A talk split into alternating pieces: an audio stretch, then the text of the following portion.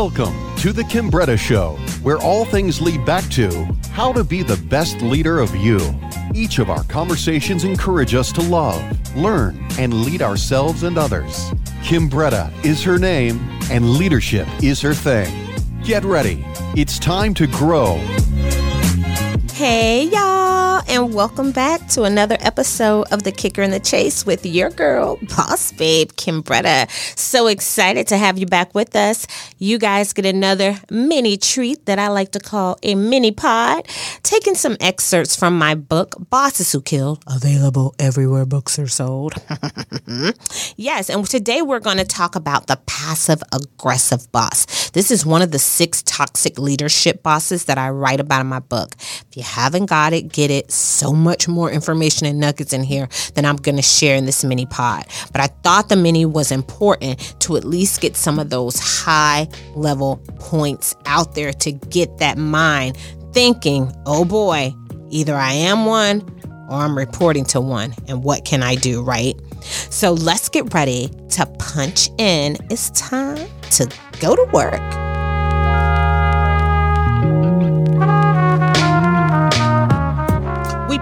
Go to work.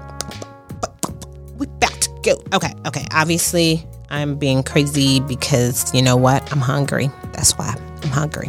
All right, so let's jump into this. Thou shall not create chaos, you passive aggressive serial killer boss, you.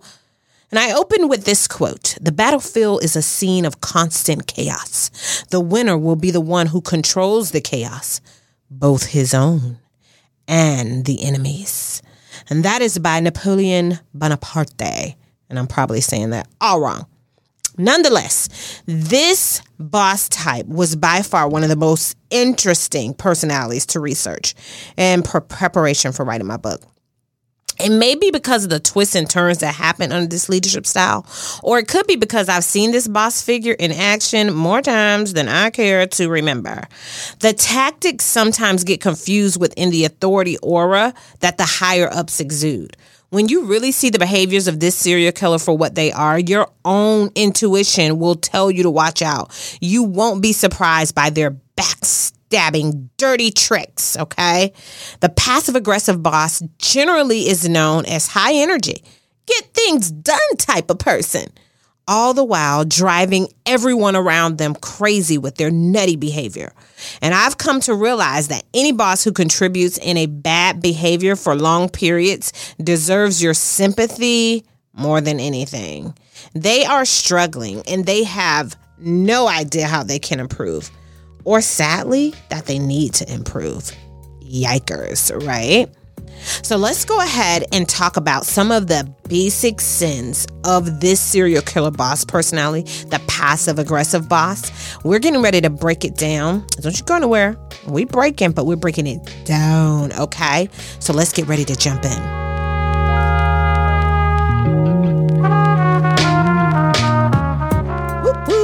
Break it down, break break it down. Yes. All right, basic sense of the passive aggressive boss. And I know you're thinking, "By Kim, you're sharing with us some pretty some pretty bad news here, but you sound so well, leadership is my thing. Haven't I said that? I get passionate about this stuff.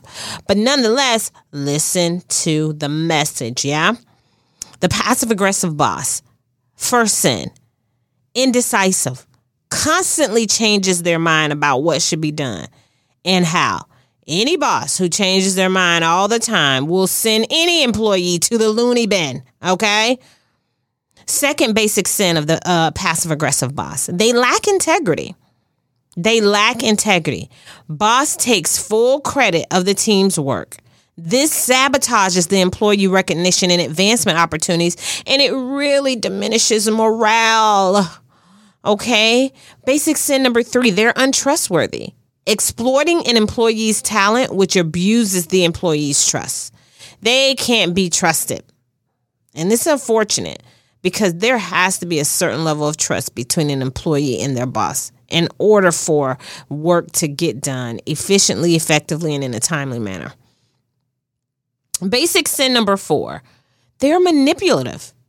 Boss, this boss type purposefully restricts information the worker needs to do a good job, preventing the worker from producing their best work. That's that passive aggressive, sneaky shit. Sorry, it is what it is that they're on, right? Then the fifth basic sin of the passive aggressive boss they're insecure criticizes an employee in public, thereby tearing away at their confidence. They will literally throw you under the bus in front of a crowd at any moment. And the sad part is they'll come back in private and try to tell you, uh, you know, I didn't mean it like that, or, you know, I hope you weren't offended, or, you know, that's what they do. They're right. They're wishy washy. Last sin of the passive aggressive boss they are selfish. They make everything about themselves, cunningly changes the subject back to themselves, no matter what the situation is. I'm telling you guys, you guys gotta watch out for this. You gotta watch out for this. Passive aggressive bosses make life in the workplace very difficult for their employees. This serial killer can destroy the morale of their employees over and over again, like like like taking a knife out and putting it back in, taking it out, putting it back in. They demoralize their subordinates, causing them to work less, produce less, and eventually care less, which leads to decreased work output, poor quality, and a waste of money for the company. Have you ever worked for someone who sent you constant mixed signals? Seemed as if they like you one minute and then it felt like you didn't exist the next? Yeah? Have you ever had a boss describe himself or herself as a nice person who doesn't like conflict, but they were somehow always in conflict? Or have you ever left a meeting with the boss feeling like you were just run over by a train that came out of nowhere? Mm-hmm. If you're thinking yes to any of the aforementioned questions, you've experienced a passive aggressive boss, okay? There is no doubt in my mind that that is exactly what you were experiencing. I want to share with you guys really quickly this true story. I think I mentioned in previous podcasts how when prepping to write this book, Bosses Who Kill, um, I interviewed lots of people. And to some of my readers' surprise, I interviewed a lot of students, and I'm talking about junior high and high school students, because in that eight hours a day that they're at school, their teachers and principals and office staff are their bosses. And they are and should be held accountable to leading healthy, great leadership that helps build quality students. They can be toxic too. You just got to know your kid, right? You got to know your own kid. Some kids will come home and complain because they're lazy and they want to do work and they'll say the teacher did this and that. But then there's kids that, are, that aren't going to lie. They're not going to complain. They're telling you a truth and you have to listen up and pay attention, right? And I've always tried to teeter that line very well. You know, I let her know I'm not just going to take your word for it. You know, my daughter, she's 20 now, but when she was in school, I let her know I'm not just going to be just, oh, whatever you say. I'm going to do some investigation of my own and I'm going to get to the bottom of it based on who I know you to be and what I experienced when meeting with your teacher. So she knew she just couldn't come home and tell me a tall fit because it isn't it's not going to go down like that. I love you, but I also know you and I'm going to hold you accountable, right? To be your best self.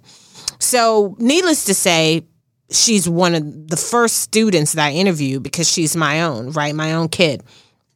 So I want to share with you a snippet from the interview she gave me back when I wrote the book. Well, actually, it's not a snippet. I'm, I'm going to give you the whole interview. They were, they were very short. I asked each one of my interviewees just one question. Tell me about your best boss ever and tell me about your worst boss ever. That's all I asked. The, the interview wasn't long. That's all I needed to know was to hear. And what was interesting but not surprising was that everybody could pretty much call forth that information very quickly without having to think about it. They didn't need time. They didn't need me to get back with them. People know and they always remember who made them feel great, like they could do anything, and who made them feel like crap. Okay? So here's the interview recap with my Avi. I call her Avi. Her best and worst boss interview and it is we'll say Emily versus James. And don't worry, all the names have been changed in this story to protect the identity of these toxic leaders. uh, I did it then. I don't know that I would do the same thing today. I probably just call them out because it's been too much secrecy and protection. But anyway, I won't get off to my soapbox. All right, so here's Ivy. Who's your best teacher ever? And she says this, and I quote my best teacher was Miss Jones. She explained her instructions and her tone was calm yet firm. She took the time to listen to the students' inquiries and questions. She stayed on topic and didn't ever veer off point. Always willing to help, very approachable and knowledgeable. She admitted when she didn't know something and she promised to research it and get back with you. Wow, what a great teacher. How how how many times have you've had your heard your teacher say I don't know? They don't think they can do that. But man, that moment of transparency and the power that you would ignite in your classroom by being the person that can say, That's a great question. I'm not sure. I'm going to look it up, or let's look it up together. Do you know how that can change the trajectory of your entire school year? Come on, right? So here's Avi's recap of her worst boss ever, her worst teacher ever. My worst teacher was Mr. Jefferson. He cuts you off when you're speaking. He doesn't explain instructions and he doesn't listen to his students. He assumes things. He doesn't seem to care about his students. He is mean and makes you feel like there is no point in asking a question. He is unfair and throws tantrums in the classroom. He discriminates between students and yells at you when you don't understand or get an answer wrong. He ignores students when he is in a mood. He also acts one way with students, more negative, and then he acts different, more positive when other teachers or faculty are around.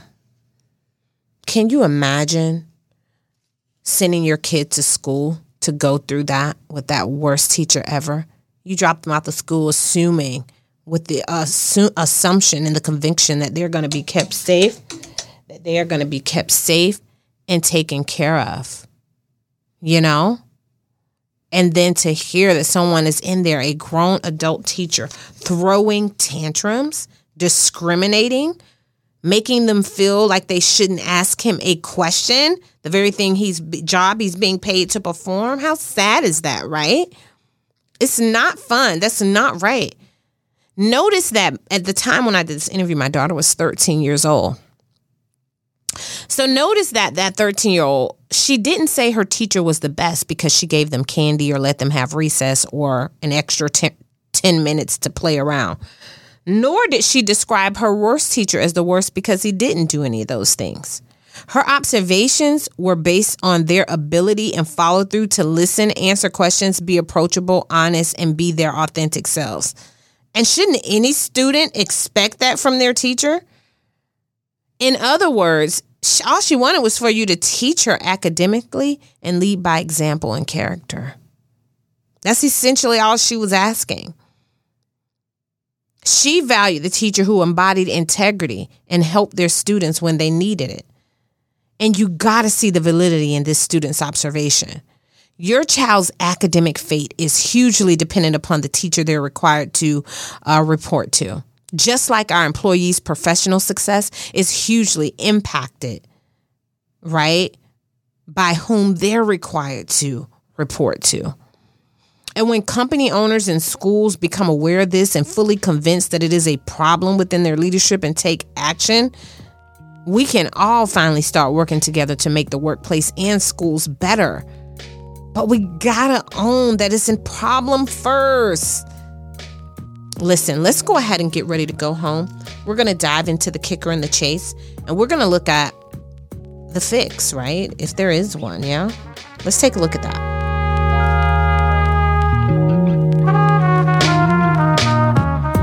All right, time for the kick and the chase. We're getting ready to go home, okay? Let's end this thing off with some great kick and chase. I mean, the kick is the passive aggressive boss is real. Do not try and excuse yourself out of this making all kinds of uh you know excuses i'll say assumptions trying to delve in the gray and play devil's advocate and make it seem as though it is what it is. Yeah?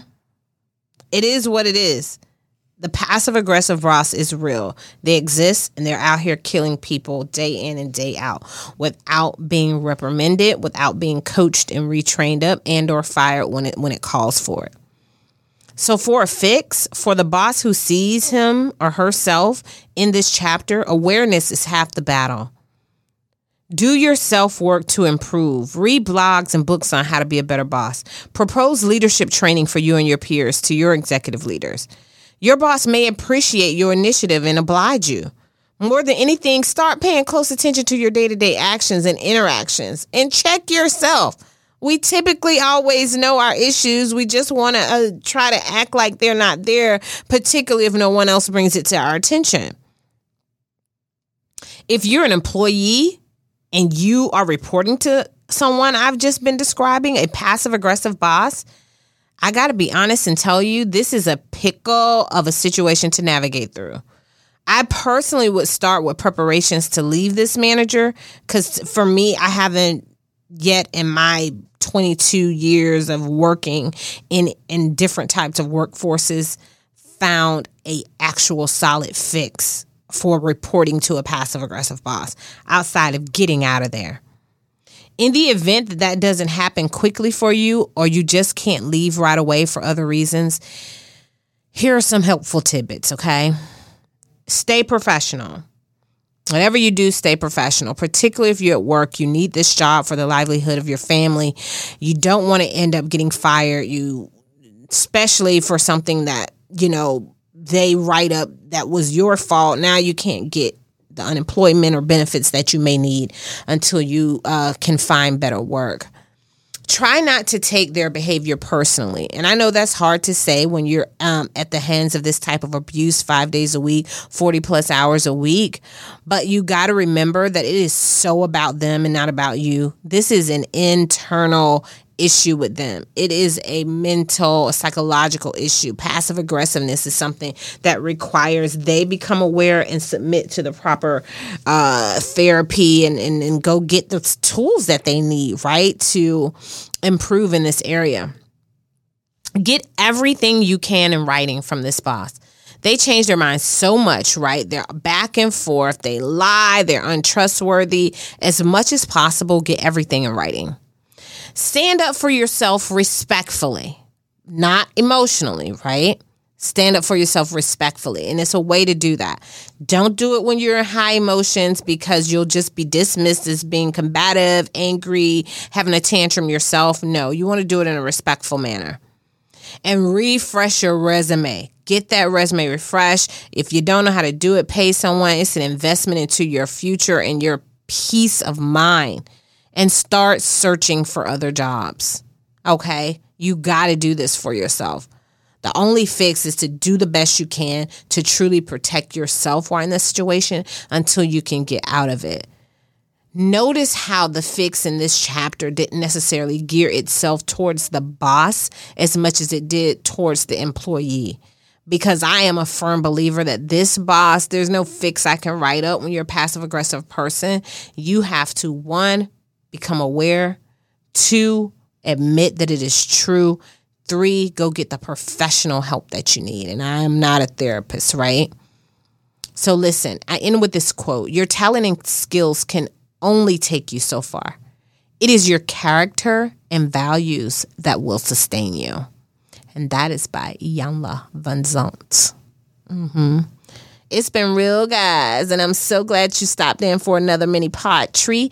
This actually, I don't know if this is going to be the one, but for me, in my real time with what I'm recording, it's going to be the last podcast before I start season two.